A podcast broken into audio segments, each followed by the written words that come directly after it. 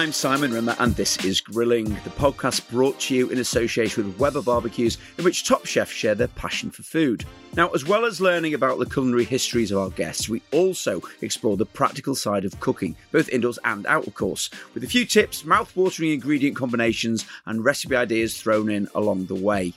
Amongst those who've already joined us on the podcast, Ken Hom, Angela Hartnett, Nadiya Hussain, the Hairy Bikers, and Tom Kerridge. So be sure to check out our back catalogue if you haven't already. Some cracking interviews on there, if I do say so myself. But today, we're grilling Atul Kochhar, born in Jamshedpur. Did I say that right, Atul? Absolutely. correct. In India, Atul gained a diploma in hotel management before graduating to the five-star deluxe Oberoi, Oberoi, Oberoi. Oberoi Hotel in New Delhi, where he worked as a sous chef in one of the complex's five restaurants. He moved to the UK in 1994 and became the first Indian chef to earn a Michelin star in 2001 whilst working at Tamarind.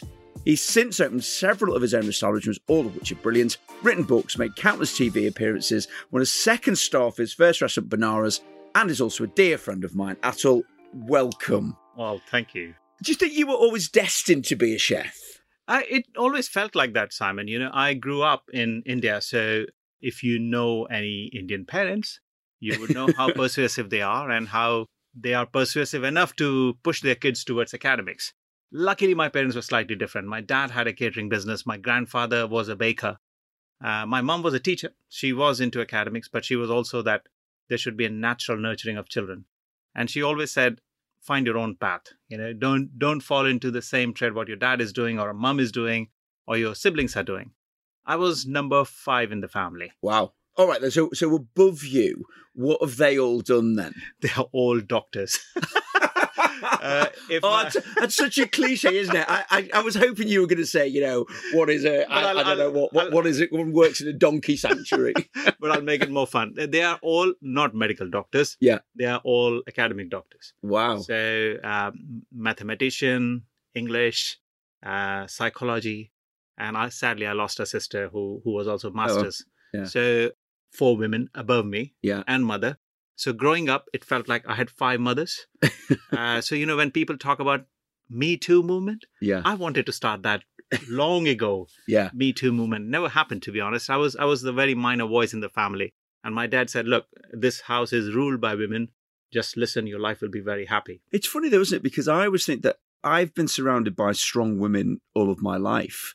And I love that. I think it's a it's an incredibly brilliant thing to happen. So my grandmother, my great grandmother, was the first female dentist Wow. um, in the northwest. Fantastic. And then my grandmother and my great aunt um, drove ambulances during the war.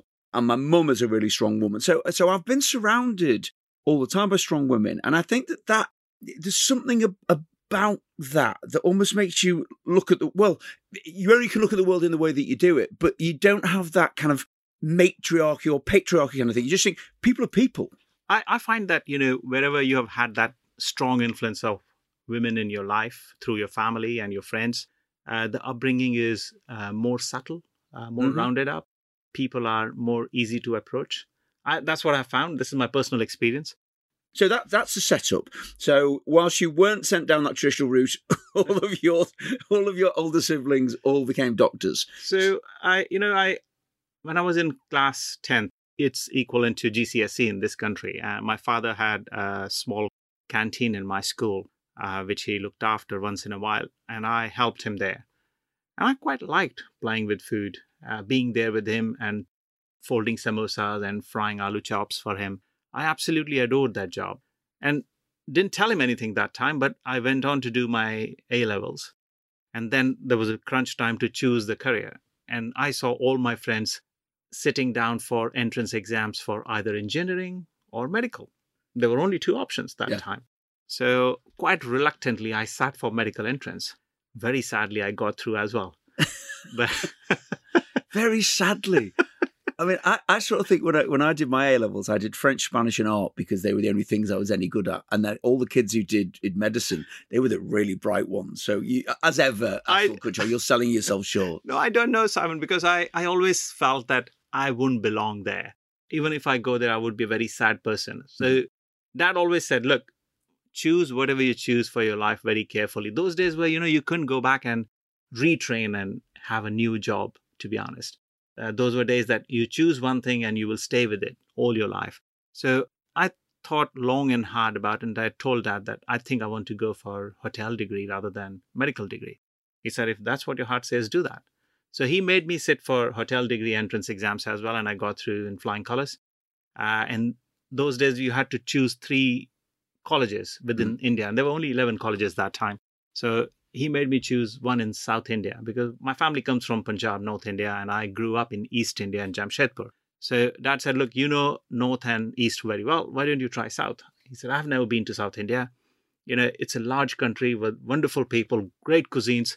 Go down there and you will learn a lot. Before we can jump to that, because I, have asked you this many times, I always feel incredibly ignorant and rude when I say it, but just paint a little picture of culturally the east to the north to the to the south. Where do the differences lie? So I always say, Simon, that you know, if you want to understand Indian cuisine, let's throw this notion out of the window that there is something called Indian cuisine. There is nothing called Indian cuisine. There are cuisines of India, and north, south, east, west. If you break it down in terms of ingredients, spices, agriculture, you will land up as a very confused human. so it's it's what works for south doesn't work for east. What works for east doesn't work for north. So you have to understand in terms of its culture, its people. You have to travel India.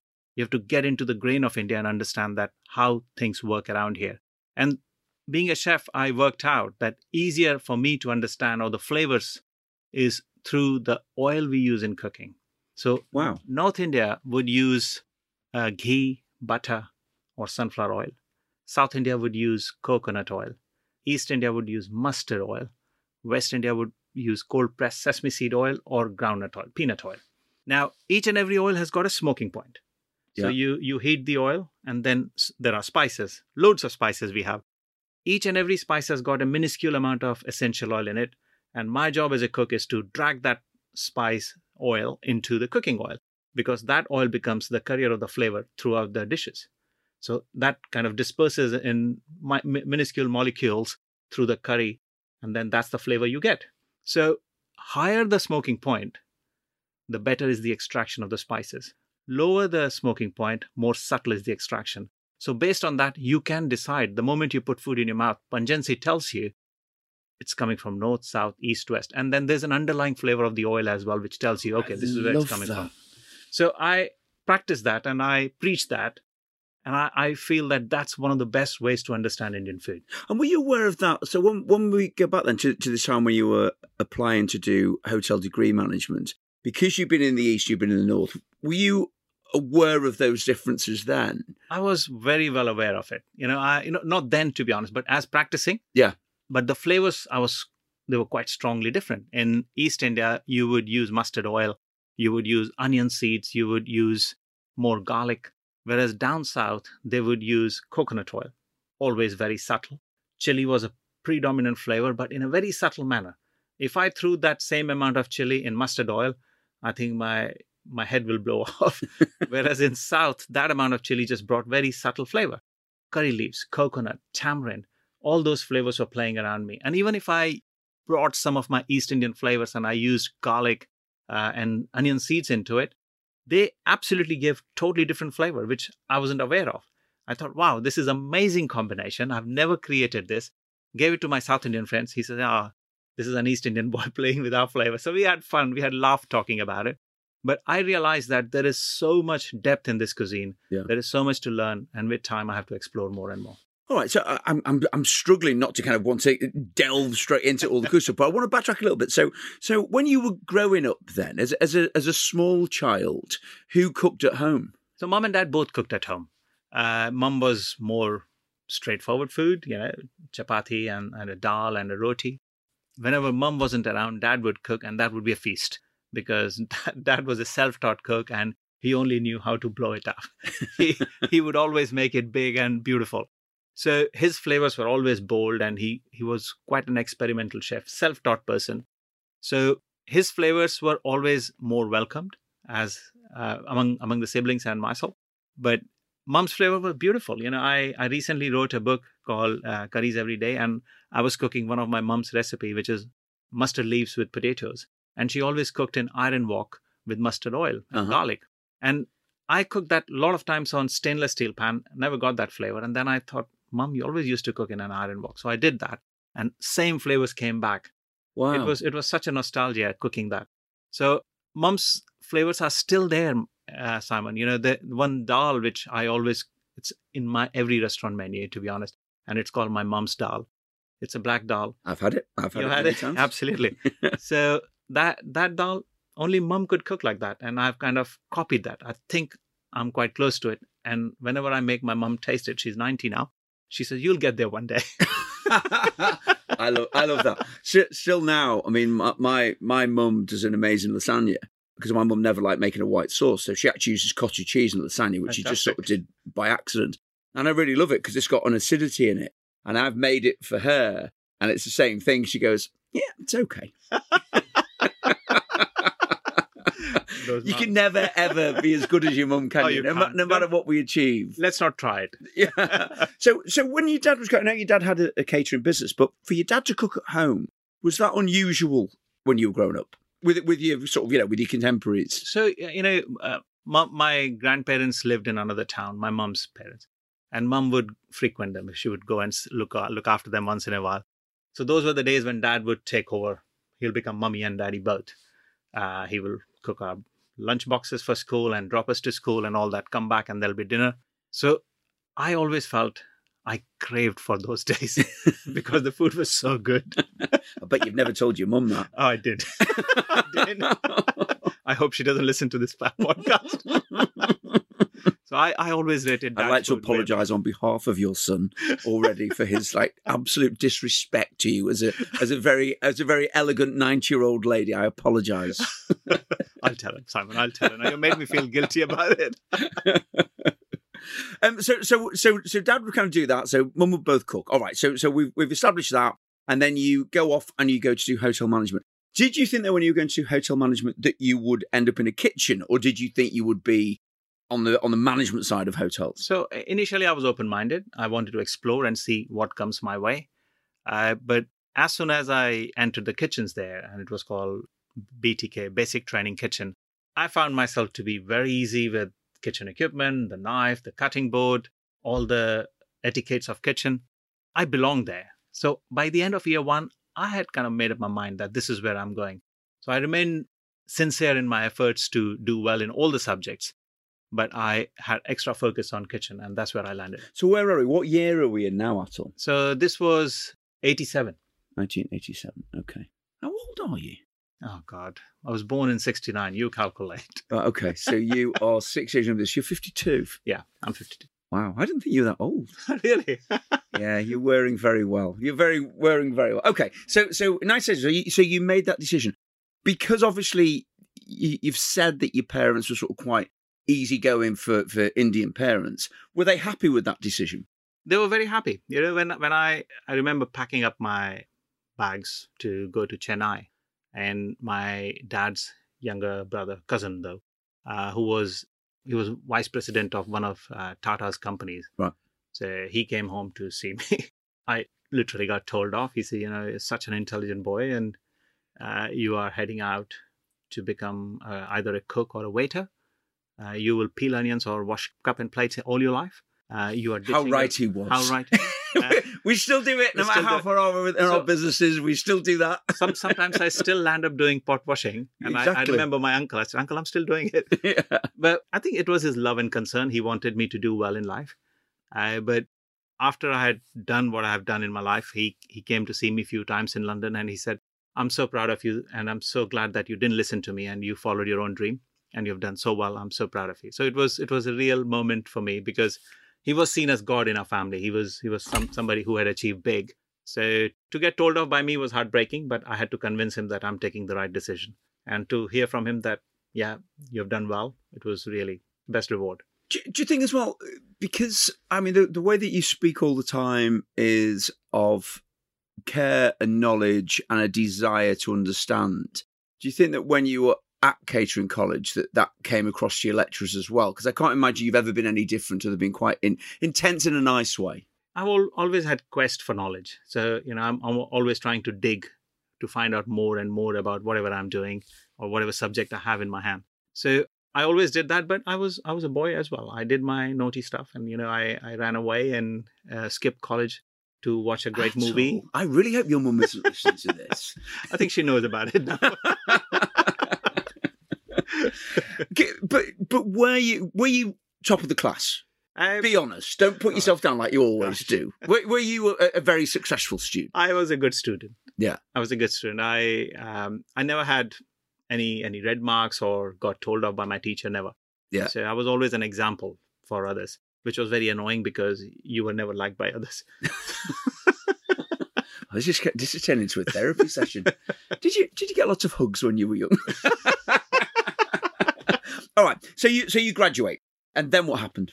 So uh, once I graduated, uh, towards the end of the year, they, they have campus interviews, and there were four major hotel groups in India at that time: Oberoi's and Taj, ITC, and ITDC. There were four major groups, and all came interviews one after the other. Oberoi's were the first one, and Oberoi School is a very unique place. They only take ten or twelve students each year from the entire country, and you know how big it is. And is that still the same now? Still the same Wow. still the same. So they they take 10, 12 kitchen management trainees and 10 or 12 management trainees. And they train them to be the best best of the best. So uh, they came to my college and I was lucky enough to get selected. I was the only one from my college that year to get selected, which was a bit sad because other mates of mine didn't get through that college. And I was absolutely gobsmacked that I got selected. I had no idea that I would go through this. I didn't sit for any other exams after that because Oberoi's had this condition if you get through our college, you will not appear in any other colleges. Yeah. So I decided not to. So I, I went through and then I went to. And where did they where did they place you? Because I assume if you pass that, then they'll tell you where you're. so uh, Oberoi, Oberoi have a have a training school in New Delhi. Okay. So you are moved there for three years and you go through intense training program. So it's like going for your master's degree. Mhm. And I did that for three years in New Delhi uh, and worked in the several hotels within the within Delhi as well. And then I got posted to during my training only. I got posted to different units. Uh, so I was sent to Calcutta. I was sent to uh, Mumbai. I was sent to Bangalore. I was sent to Bhubaneswar. Small stints, but I had to train with different chefs and different different training departments. And I graduated from there and started working uh, under a French chef that time. Uh, he was French German. Uh, his name was Professor. Uh, Professor, I'm calling him Professor. It's uh, Koenig. Uh, I, I just call him Chef Koenig. Uh-huh. And and where was that? uh, in the the Oberoi New Delhi. There was Okay, a, there was a French restaurant which he headed called La Rochelle. In his time, he was he was in his fifties, I think, that time, and he was two Michelin star uh, in Germany, uh, Germany stroke Switzerland, and he had come down to work in India for three years with Oberoi's. Uh, and I worked under him as his junior sous chef. But when you were doing the so when you do that that three year masters that that that training program, so you then step outside of Indian cuisine, and it I take it it's kind of it's a global pattern. really. So Oberoi's Oberoi's ha- always had this that they didn't want to make Indian chefs or Chinese chefs or Japanese chefs. They wanted to make good chefs. Yeah. They wanted you to be a great kitchen manager, so to speak. Understand each and every cuisine, excel in as much as you can, but be a good manager, so to speak, so you you can carry whatever value you're given. And I think that's what rounded me up. So I, I trained with Chinese chefs, I trained with Japanese chefs, I trained with Thai chefs. I was very lucky to train with someone like uh, Chef Koenig. And after I left Oberoi's, and that was the first time when I came to London, I actually headed an Indian kitchen. So I, I trained in Indian kitchen while working for Oberoi's. I never headed an Indian kitchen, to be honest. right. So I came to London to open an Indian So restaurant. this is 1994. 94. Yeah. Tamarind. Okay. So immediately when I started putting food on the plate, my food was very different to how Indian food was seen here. So this is this is quite a crucial point for me with with you. Yes. Uh, and you know we touched on it when we were saying about when you were growing up about the whole thing about that you know north south east west and there's different cuisines and smoking points of oils etc etc so how would you honed your craft that had become Atul Kochhar's food then how how did that happen where where did this develop So, you know, uh, when I went through all these trainings, you know, learning uh, how, how to make a sushi and how to do proper teriyaki, uh, how to make a proper stir fry in Chinese style, uh, how to make a proper Thai curry, how to pound the spices. You do this, you don't do that. Learning from all those great masters came very handy when I came here. And I, I knew my food, I knew my cuisine, I had practiced it. But to be able to use all those essential techniques that I've used and create something of my own, though I was experimenting, Simon, I, I could have been a big failure also. But if I didn't put my neck out, I wouldn't be where I am today. And I just didn't want to go back to cook traditional Indian food. I wanted to modernize it. So I, I had this quest that Indian food deserves a lot more, and we have not done enough for it. So I started experimenting, putting food beautifully on the plate, uh, using different techniques to bring out more flavors out of the same sauce, and all that started coming out together. It took time. You know, from 94, it took 2001 to get the star, and I made mistakes on the way as well. I had my dad come on to see me. I think it was 96 he came here, 96 stroke 97. And he came to Tamarind and said, a typical Indian father never told me he's coming. He arrived and he he said, "Come pick me up at the airport." I said, "Okay, Dad, come along. Very welcome." So then he he went down. He wandered around on his own because I was busy working. So I saw him on the weekend. He came on Saturday lunch. Can you cook me a three course meal? I said, "Oh, man, old man has gone posh. He wants three course meal. Okay, have it." cooked cooked for him, and I see he wasn't very happy looking at my food and eating that time. And this is '96, not '97. I, I was still in a little bit of traditional mold that time. Dad said, "Okay, uh, after after your lunch service, do you have a break?" I said, "Yeah." So he said, "Shall shall we go for a walk?" So whenever Dad said, "Let's go for a walk," I knew it's telling off. so it was a massive telling off. Hyde Park, three rounds of that. You can imagine how much wow. telling of us. So, he, so why? What? What didn't he like? He he said, "You know, Atul, you have migrated here. You what have you learned? You got okra on your menu. You got a fish called pomfret on your menu. You are using some tiger prawns which come from nowhere uh, there are so many brilliant chefs around in this country. In the last three, four days I've been here, I've been to La Gavroche, I've been to this place. I've been, old man had done his research. He went wow. to all those places. He had booked those places in advance before he arrived there. So I was I was quite impressed that he had done that. He'd gone to all the markets, he had met the butchers, he had met the fishmongers, and he said, "I think you need to explore a bit more, Sam. You know, you've done a good training, but you're being too safe. Come out of your shell, start pushing the boat out." And I immediately got it what he meant. And then what a beautiful piece of advice, though. Great advice. You know, and, and, that whole thing about parental advice done from love rather than kind of like just to be just to be a pain in the backside. Absolutely. Yeah. Absolutely. So after he left, I I actually went straight to uh, Chef Albert and said, uh, "My father was here for a meal, and he said you must come and try to get get an apprenticeship with you." uh, and eat here as well. So Chef Roux asked me where where do I work and what do I do. So I told him.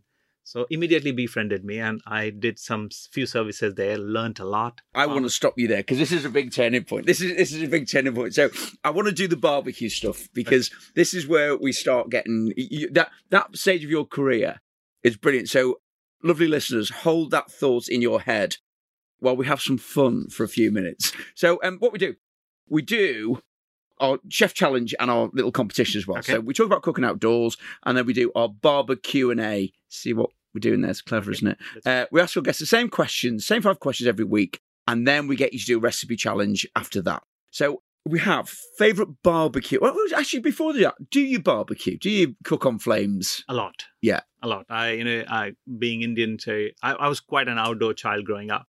Being born to the parents I had, uh, outdoor cooking was quite fun thing and every month uh, we would go out for a picnic and it was never that you took food from home cooked food you always took pots pans everything with you and made uh, makeshift stoves with the stones or bricks find the twigs and then cook on that so it was oh, wow. proper wild Beautiful. style so i i had very very beautiful upbringings when people talk about outdoor i said yeah don't talk to me i've done it all so absolutely loved it. It's funny. I, we we had um, Anita Rani um, on Sunday brunch a few weeks ago, and she was saying when she was growing up, because she grew up in Bradford, but her parents still use traditional kind of Indian. She said she used to hate it. So you go for a picnic in a park in Bradford, and they would do exactly that. Saying, "Oh, can't we just have egg sandwiches?" So you know, she she was the complete reverse because she wanted to kind of she wanted to fit in.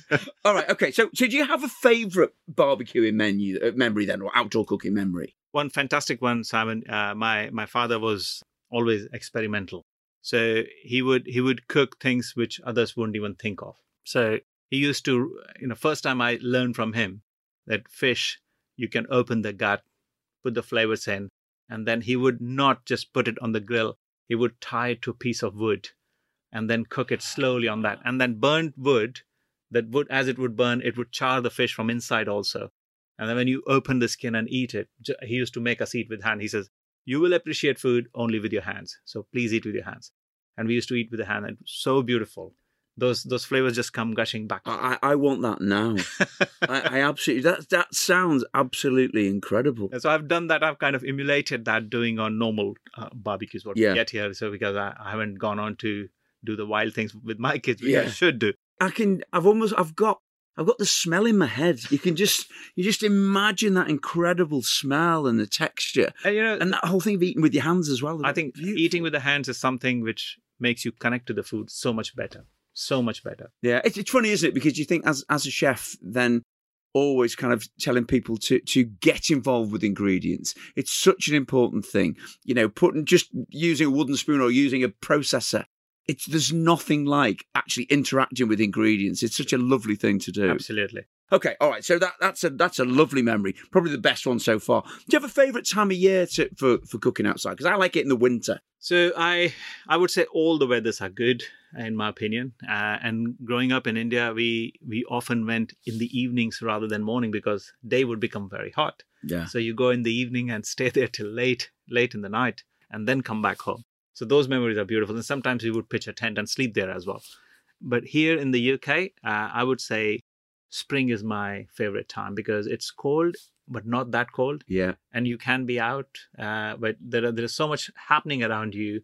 Even if you're either in woods or in your own garden, there's so much happening around you, and it's very inspiring. I'm with you on that. I mean, like I say, I like the winter because I like the cold. There's something, maybe something slightly primal about kind of cooking outside in the cold, and it's it's a better time to barbecue for me as well because because the air is more moist and you get more out of the ingredients. But I do think there's something nice about having a jacket on and cooking Absolutely. outside and eating sitting outside. It is just lovely. And also, you know, Simon, if it's too hot, I'll drink too much beer and I'll get drunk. So it's. I find that if it's too cold. or if it's kind of just a little bit chilly or a little bit warm. It's saying an awful lot about me. That now you, you, we've acknowledged the fact that you're an incredibly ambitious chef. Is there anything that you've kind of cooked outdoors on a barbecue that you sort of think, you know what, that is brilliant. I've nailed it. So uh, I would say a biryani. Three three stroke four years ago, I cooked it in my garden.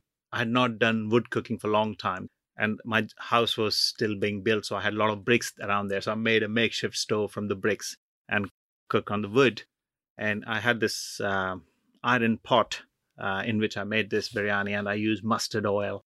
I brought all those old flavors, a lot of garlic in there, no. I, I did all funky stuff, and uh, we we cooked uh, a seafood biryani rather than chicken yeah. or any other meat. So a lot of prawn and fish were gone in. And I tell you, Simon, I absolutely adore that dish. I thought, gosh, this is definitely three star dish. it's amazing. It's really amazing. Because well, you're standing in your back garden cooking on bricks and throwing up Michelin. Listen, is any inspectors around at the moment? Can they come and taste it? but you know, mustard oil and the fish and the garlic, uh, then rice being cooked in that, a little bit of fish stock, all those things coming together and that smokiness going from the wood, mm. it made it really special. I love a biryani. Is there is there a tip for anyone who sort of thinks I like biryani, but I can never actually get it to be anything like I get in a great Indian restaurant? What's the tip? The biggest mistake a lot of people make is they cook the rice completely mm-hmm. and then they mix with a curry. So you're basically having curried rice. Whereas you need to cook rice al dente, a little bit more than al dente. Saute your meats or whatever you're cooking, aromates and the spices and everything. And then mix rice with that curry in layers, two or three layers. And make sure you, in every layer, it's a rich dish, it's a celebration dish. It's not an everyday dish. So you have to use a lot of butter or ghee, saffron, cream, all those things go in. And then, you know, you can be as rich as you want to be when it comes to that rose petals, fried nuts, or fried onions, and layer it up, and then let it sit on the smoldering smoke or smoldering coal, or at a slow speed of oven, I would say about 160 uh, degree at oven, and leave it for good 45 minutes so that that rice gets completely cooked when you take it out. The flavors, the aroma, the texture, it'll all be mind-boggling. It's funny when I when I listen to you speak, you paint the picture really well And I don't think there's ever been a market for audio cookbooks, but if there is, I would very much like you to kind of read them to me. I th- it feels like that CB, CBeebies uh, bedtime story. I'd, I'd like you to do it so I can just, just wrap them in a blanket and you can just read recipes to me. You've, you've send, given, send me off to sleep. You've given CBeebies an idea. Sto- storybooks for chefs. Ah, brilliant. Absolutely brilliant. The problem is I feel about three o'clock in the morning. That's it. Any disasters when you've been cooking outside? Often has, uh, to be honest. So it has happened when you don't understand the equipment you're cooking on. Mm-hmm. So whether it's gas or charcoal uh, or wood, uh, but it has happened to me with charcoal. I had marinated. I had a family gathering for 15 people, and I was too ambitious, and I wanted to get it done very quickly and get back to my family and enjoy the time with them. And uh, yeah, and shamelessly, everybody expects me to cook. That's the worst. Course, but yeah. it's okay. I, I can mourn up to you, not to others. I Yeah. guess. So I, I went in quite early, and charcoal, especially uh, with the briquettes, eh, they need to burn halfway through, and they need to be smoldering inside but ash outside. Yeah. They were still red, and I went in with. Oh my God! Wasn't that a disaster, Simon? Yeah, but it's it's what everybody does, isn't it? So- We've all done it. I learned my lesson. Yeah. Gosh, after so many years of cooking, how could I make that such a silly mistake? But I did it, and I, I apologized. I said, "Okay, guys, chicken curry now." and is there, is there a top tip? So, I mean, you've probably actually just given your top tip. That I think patience is one of the biggest ones when you barbecue. Absolutely. You know, know know your uh, fuel, the fuel you're cooking on. Understand it really well. Always uh, distribute the burning material properly. So always keep part of the barbecue without uh, without the fuel, so that there is a resting area, so to Yeah. speak. How big or small barbecue you have, always have that because there will be heat, but there'll be heat which will cook it gently. Yeah, so uh, indirect heat always, always. Absolutely. Yeah. Okay. All right. Now, before we go on, I want to let you know about a special offer we've got coming to you at weber.com forward slash grilling. If you want to improve your skills on the barbecue, Weber are offering you a discount to attend one of their grill academies. That's where you learn to dazzle your friends with your barbecuing expertise by learning from some serious masters of that, and they really, really are, with different courses available to suit every standard and need. The offer is valid for grill academies in the UK. Enter the code GRILLING21, that's GRILLING21, before the 15th of October at Weber.com, and you'll get £50 off when you book two tickets on a course. And again, find all the information at Weber.com forward slash grilling. By the way, the, the Weber website also a great place to find a host of tips for barbecuing in all weathers and seasons, and loads and loads of recipes, whole roast, superfood stews, you name it, and some great Indian dishes. Right. This is the bit I love best of all. So, our, our chef challenge that we do every single week, if you've not listened before, then basically we give Atul 45 seconds to sell me a dish he'd make while having a barbecue with friends. Um, you have any cut of meat, fish, or veg. Um, I need some kind of marinade or rub to go with it. I need a sauce and a cold side to go with it. Okay. Okay. So you have 45 seconds to tell me the dish. I'm just going to wrap myself in my duvet so that I'm kind of I'm all ready to do it. uh, that's all you have. 45 seconds starting now. So I'll make spice rub, or I call it bhattika chicken, bhattika murg, which is a classic Indian rub. It's made with garlic, red chili, lemon juice, toasted coriander seeds, and toasted cumin seeds, all kind of crushed together. And don't make too fine paste, just crush together. 20 seconds on. Rub it on the chicken. It goes straight on the hot barbecue. Make sure your coal is right for that. and then you cook it on both sides and leave it on the rest. And on the side, I would definitely give a beautiful salad. And to give something with this, I would do a mooli salad, which is my favorite. Grated mooli, tamarind dressing, which is tamarind, salt, uh, sugar, a little bit of paprika. That'll do.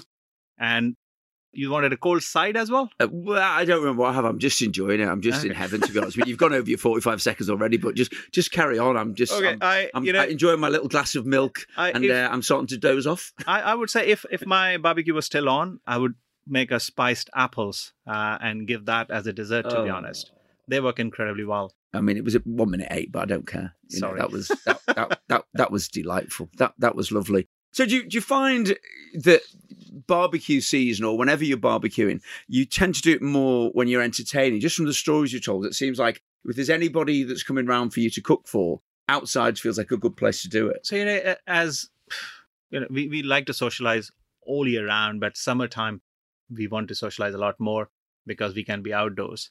I love it when we are all around where food is happening. So in my house, whenever you come, Simon, you're more than welcome to come and stay with us as well. If you can't see me, I'm smiling quite quite broadly now. Just planning, just looking at my diary. the largest part in my house is my kitchen and the living room because that's where we all are all Yeah. the time. We only go back to our bedrooms to sleep, but rest of the day is just there. And step out and patio. That's where we have two or three, three now, three barbecues, uh, and we cook on differently because charcoal, gas, and wood. So I like to entertain there on patio because everybody can sit around me. I can chat to them. I hate being lonely. So that's why I designed my kitchen so that everybody's around me. And when I'm cooking outside, everybody's out. Do the family cook too? All of them. All of them. So my son, my daughter, they're both So the, the 15 and 18. yeah, they're both very good cooks. Yeah. Uh, my wife, she's an amazing cook. My father-in-law passed away in 2013 of due to cancer. He he was visiting us and he just passed away sadly. So I brought my mother-in-law to live with us. She lives with us. She's an amazing cook, Simon. Yeah. You know when you come What's the best thing she cooks? Because we know what your mum's best thing was. So my my mother-in-law, she's a magician. She's got a Midas touch. She touches anything that turns into gold. She's really, really good cook, and she's four feet and something. But way she cooks is amazing, honestly. Ah, I, I am coming round. You- Please do. invited me now. That's it. I, I am coming round. Now, before we, we move on to the business side of things, I want you to talk onions to me because you revolutionized my mind when you told me about the length of time that you cook onions in relation to curries. Okay, so the first punchline is if you want to cook Indian food, you've got to know your onions. So you've Very got to understand Very your good. onions. So what I do, uh, what I always say is there are three stages of onions. So when we cook onions, we saute onions till it's translucent. Then we go on to make the paste of it, nut paste and all that, to make kormas. So light gravies, Okay. lighter kind of gravies. They can be red, yellow, blue, but onions have to be cooked to that sweetness level. And then when they are light brown in color, you saute till they're light brown in color with the help of tomatoes and some spices, you achieve red color sauces, which are like chicken tikka masala kind of sauces. Then you cook onions till they're deep brown in color with the help of dark colored garam masala and onion paste, which make it even more darker. You achieve sauces like Rogan Josh and Vindaloo. So if you don't cook your onions to the right category or right standard, you will not get the desired result. I love that. I remember you told me that live on Sunday brunch, and it was one of those moments when it's very rare that I'm struck for something to say. And like you know, I I, I cook a lot of Indian food, obviously not to, to your standard, and I it made me think. You cook good Indian food. Come on. I've Well, I, well, food. just I just think I just think you know with have, with having a veggie restaurant, then then Indian cuisine was one of the first cuisines that we turned Go to. Because always our, our starting point was, I don't want to replace meat. I want to cook food that doesn't need meat, and that was always the thing about it. And so Indian cuisine obviously was was a perfect fit Yeah. for that. And when you told me that, it made me think, wow. It was probably about three years ago now. So I was thinking, wow, I've been a chef for thirty for twenty eight years, and I've been doing it wrong. but I love that. I think it is. A, I think it is one of the greatest pieces of advice I've ever, of understanding, if you like. That whole thing, you know, we talked about how people don't get their biryanis right, etc. That with curries, I think that that onion tip or onions tip is such a great thing. I think it's it's with every cuisine, Simon, that you know, like music. Yeah. You can't hurry in Yeah, doing things. That needs time. If it needs time, give it time. And that'll give you a great result. I love that.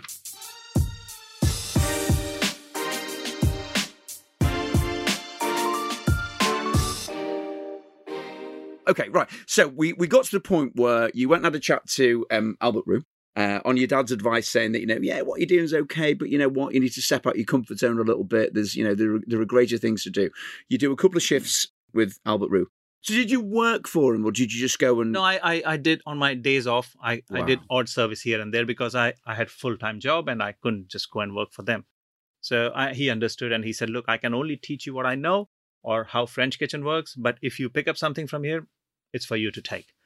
And what I loved was being in the kitchen with him was great because he was master of ceremony. And when he was there in the kitchen, you knew he was there. And Michel Roux Jr. was sharp Yeah. like anything. So I learned a lot by, from the distance. And thankfully, I was never in their way, so which was great. but small advices, which you know, he would sit down and have a coffee break with me and tell me uh, how olive oil works, how pigeon should be cooked. Simon, I wouldn't have learned that anywhere else in the world. Yeah. uh, the way he taught me. And then I slowly started practicing those things in my own kitchen. I don't think anybody in this country had ever seen hare or rabbit or venison or pigeon being cooked in Indian kitchen. It was all curry thing.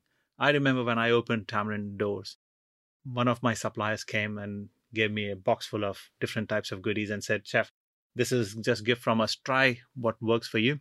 But by the way, I'm bringing my wife tonight, and I told her it's a great curry house that has opened in Mayfair. I looked at him. I said, "Oh my God, what do I tell him? He's insulting me." but I realized that that's how Indian restaurants were termed. Yeah. That's how people call Indian restaurants.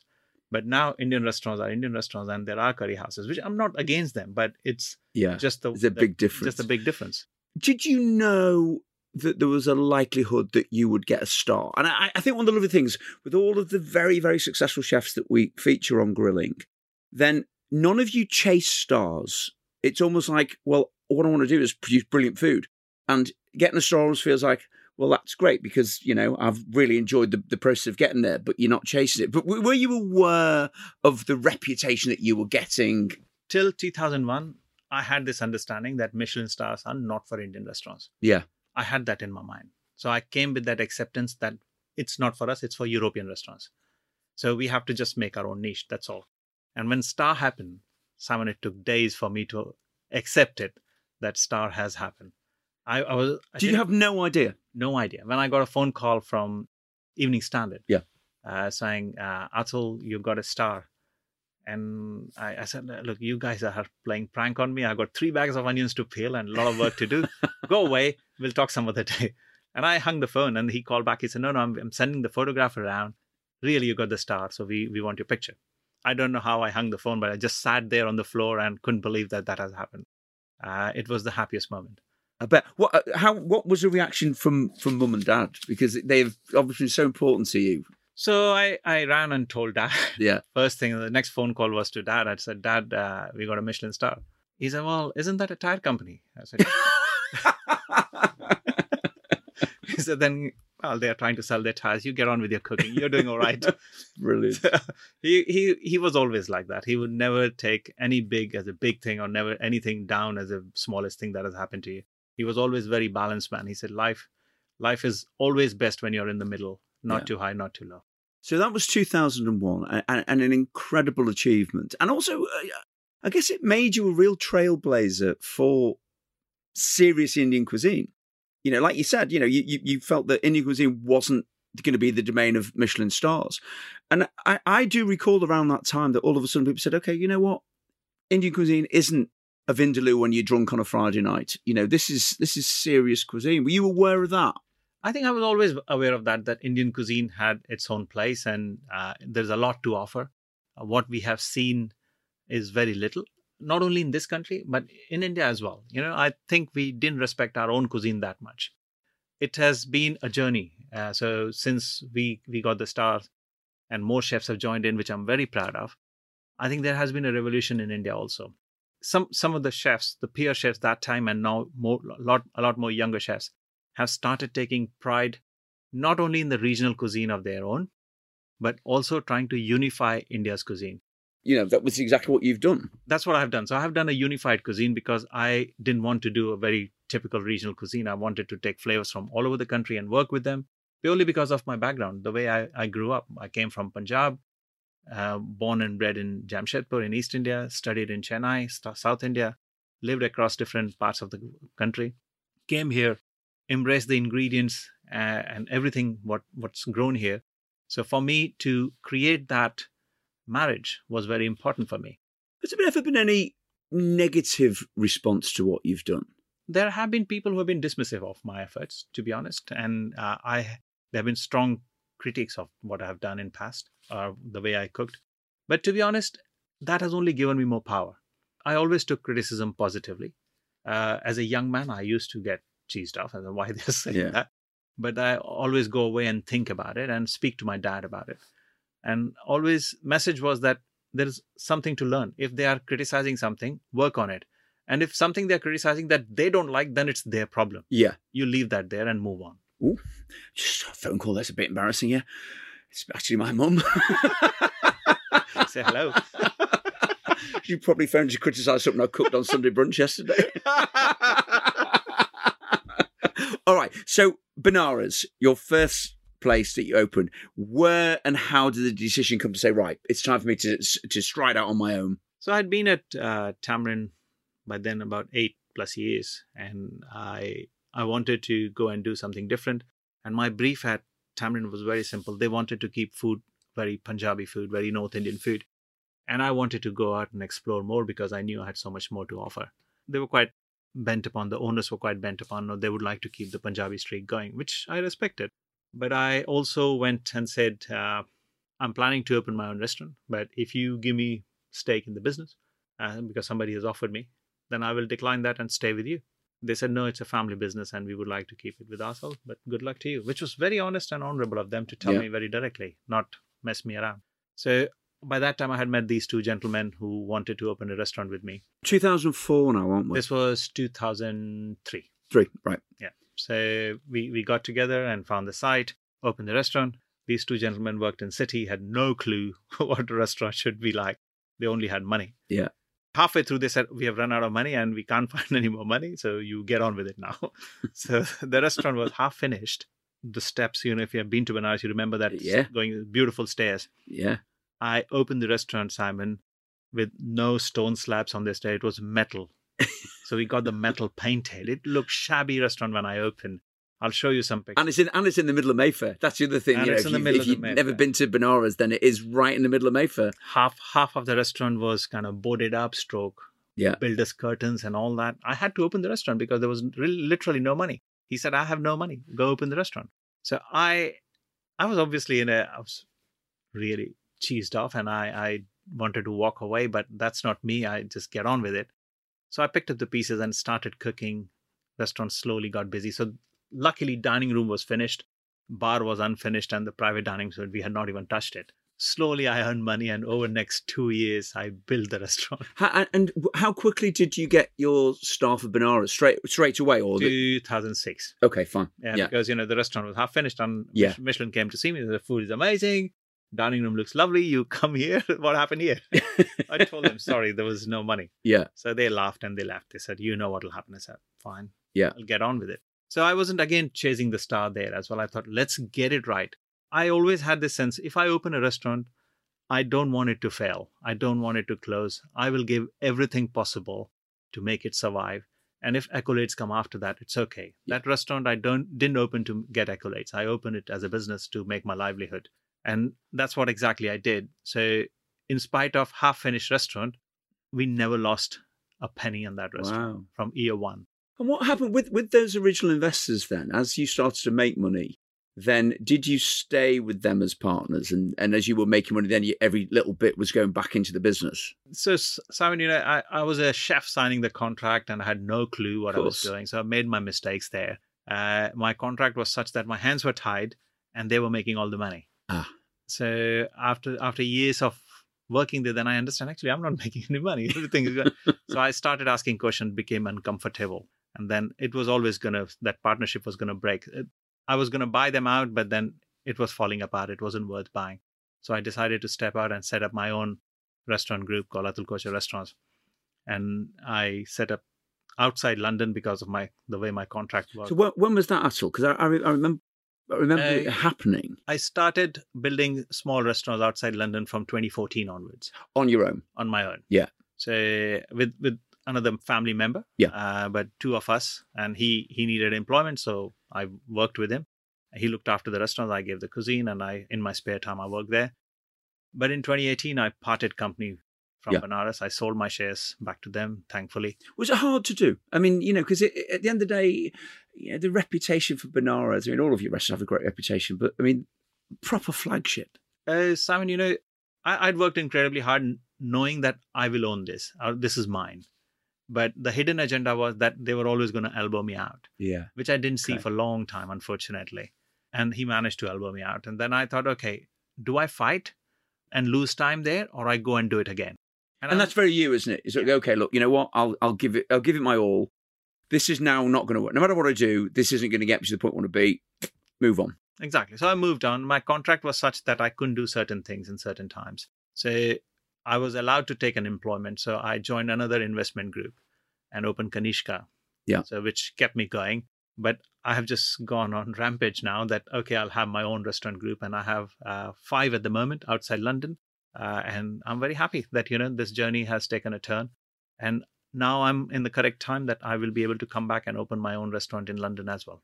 I have to say as well, there are certain things in your life that you eat that just bring incredible joy. Some of them are kind of complex, some of them are simple. Some of them, just every time you think about them, bring back a memory that is beyond compare. And this is honestly, honestly true. The finest piece of meat I have ever eaten in my life, Atul Kochhar, is the first time I had your tandoori lamb chops, the Oh. first time I went to Benares, to the point where I, as a chef, and this sounds very, very chefy and very melodramatic, I felt I might cry at how beautiful it was. Oh. Seriously, to the, to this day, I have never eaten a piece of meat like it. How on earth? Because they're big, fat, juicy lamb chops that are soft and delicate and moist with the most incredible flavour. To this day, I still don't know how you do it. and you're not going to tell me. No, I'm going to tell you. It's very simple. So, uh, best of British lamb. Yeah. To start with. So, uh, I think if you were uh, eating in summertime, I always buy Welsh lamb during that time. It was summertime. So it was fantastic. You know, salt marsh lamb is the best one that goes and takes the marinade really well. And the marinade is made with cream, uh, fennel, fennel seeds, toasted fennel seeds, black pepper, and mace. And black pepper is the one which actually gives the kick and the flavor, to be Mhm. honest. Fennel and uh, mace, they kind of calm it down and bring the flavor together. Lime rind and lime juice, not lemon, meat, but lime. Uh, and uh, that's a thing which I learned in India that, you know, for all the barbecue stuff, we always use lime, not lemon. And that brings more flavor out. So it's actually a very simple recipe. And sometimes when meat is quite tough, I use a little bit of uh, grated raw papaya in there Uh-huh. to make it mild, So the acidity breaks down. breaks it down. Yeah. Papaya has got this enzyme called papain, which Yeah. cuts down the meat meat fibers. And that's it. That's what it is. It's incredible. And in fact, I ate in Vasu the other week, as as as you well know, and I took some people there who'd never eaten in any of your restaurants, and we had to order those, obviously, and uh, it was still joyous. But it is, you know, I, I can honestly say it is. To this day, one of the, the greatest things. And anybody that I've ever sent to Benares, anyone that I've ever taken to Benares, then I've always told them that. And exactly the same with all of your restaurants now, you know, in, in, in, your chain, it's brilliant. I mean, you know, so so what's next then? So you've got five. The aim is to come back into London. Yes. And do you have a date for that, or is that dependent on Uh, finding the right site, the right time? Absolutely. Finding the right site, right time. I think time is never right, in my opinion, but finding the right Yeah. site and feeling, having a gut feel that this is the place I want. So I, I haven't started looking because Vasu is my one of my most ambitious project. I, I want to. The beautiful, Thank you. beautiful space. Thank you. So we, we are working very hard, doing the right thing. I'm keeping the menu small. The numbers are limited, and I don't want to go uh, above certain numbers. So you know, it's it's a it's a dream project for me, Yeah. Vasu in a lot of ways, and I'm doing everything what I've done in past plus more. But once Vasu is slightly more established, I think that'll be time for me to come and open one in London.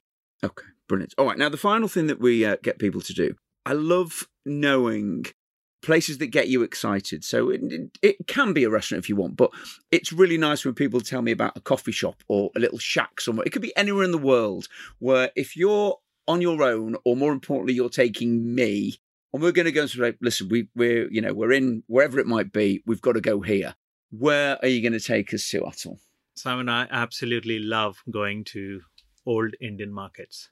Okay. So in Old Delhi, there is a market called Chawri Bazaar. I don't know what does the name means, but that name has been there for centuries.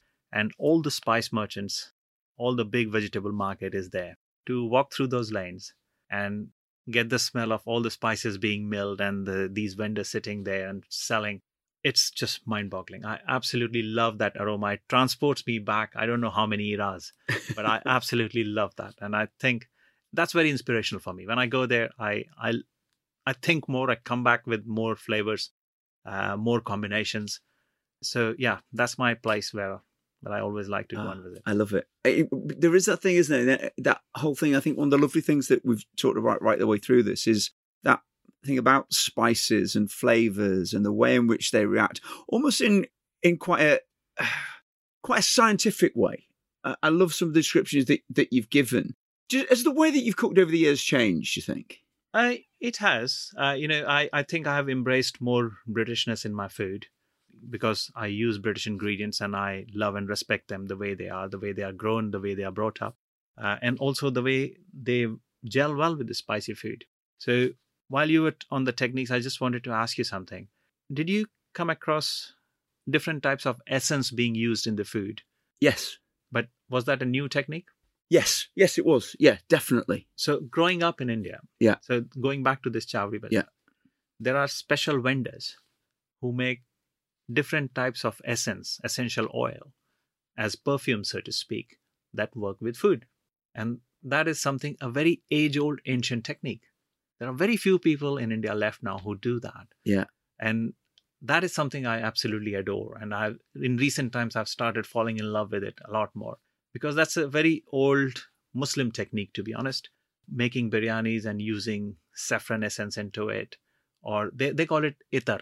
Itar basically means which means essence, and they use different types of spices and different combinations to make those special essence for you, and they are really expensive as well in Indian rupees. Yeah.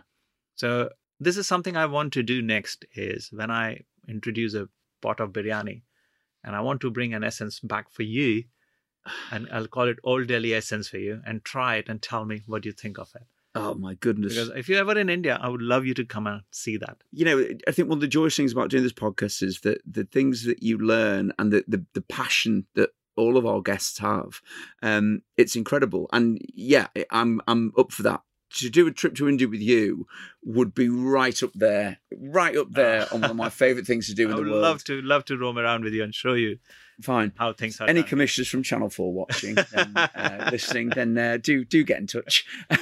Atul, uh, it, it's it's always a joy to spend time with you. Um, you always have so many great stories. Your, your your passion for food and your understated nature are one of your absolute charms. And one of the lovely things about you is that whenever you go anywhere, for example, we've both been doing a bit of work with Tom Kerridge at his pub in the park Oh, I thing. love it. There isn't a human being in our industry who doesn't have a certain level of reverence around you and and it, but it's true because you're such a charming human being and you're you're very generous as a human being and I see it with your staff as well as members of the public as well as kind of other chefs as well and it's such a joy to have had you on grilling and good luck with your continued success and uh, we'll compare diaries um, when we finish this so I can uh, get booked into uh, come and stay at yours for I don't know, a good couple, couple of weeks off in September if that kind of works Absolutely um, works. brilliant I'll do the dishes. Tell me when you I'm come. happy with that.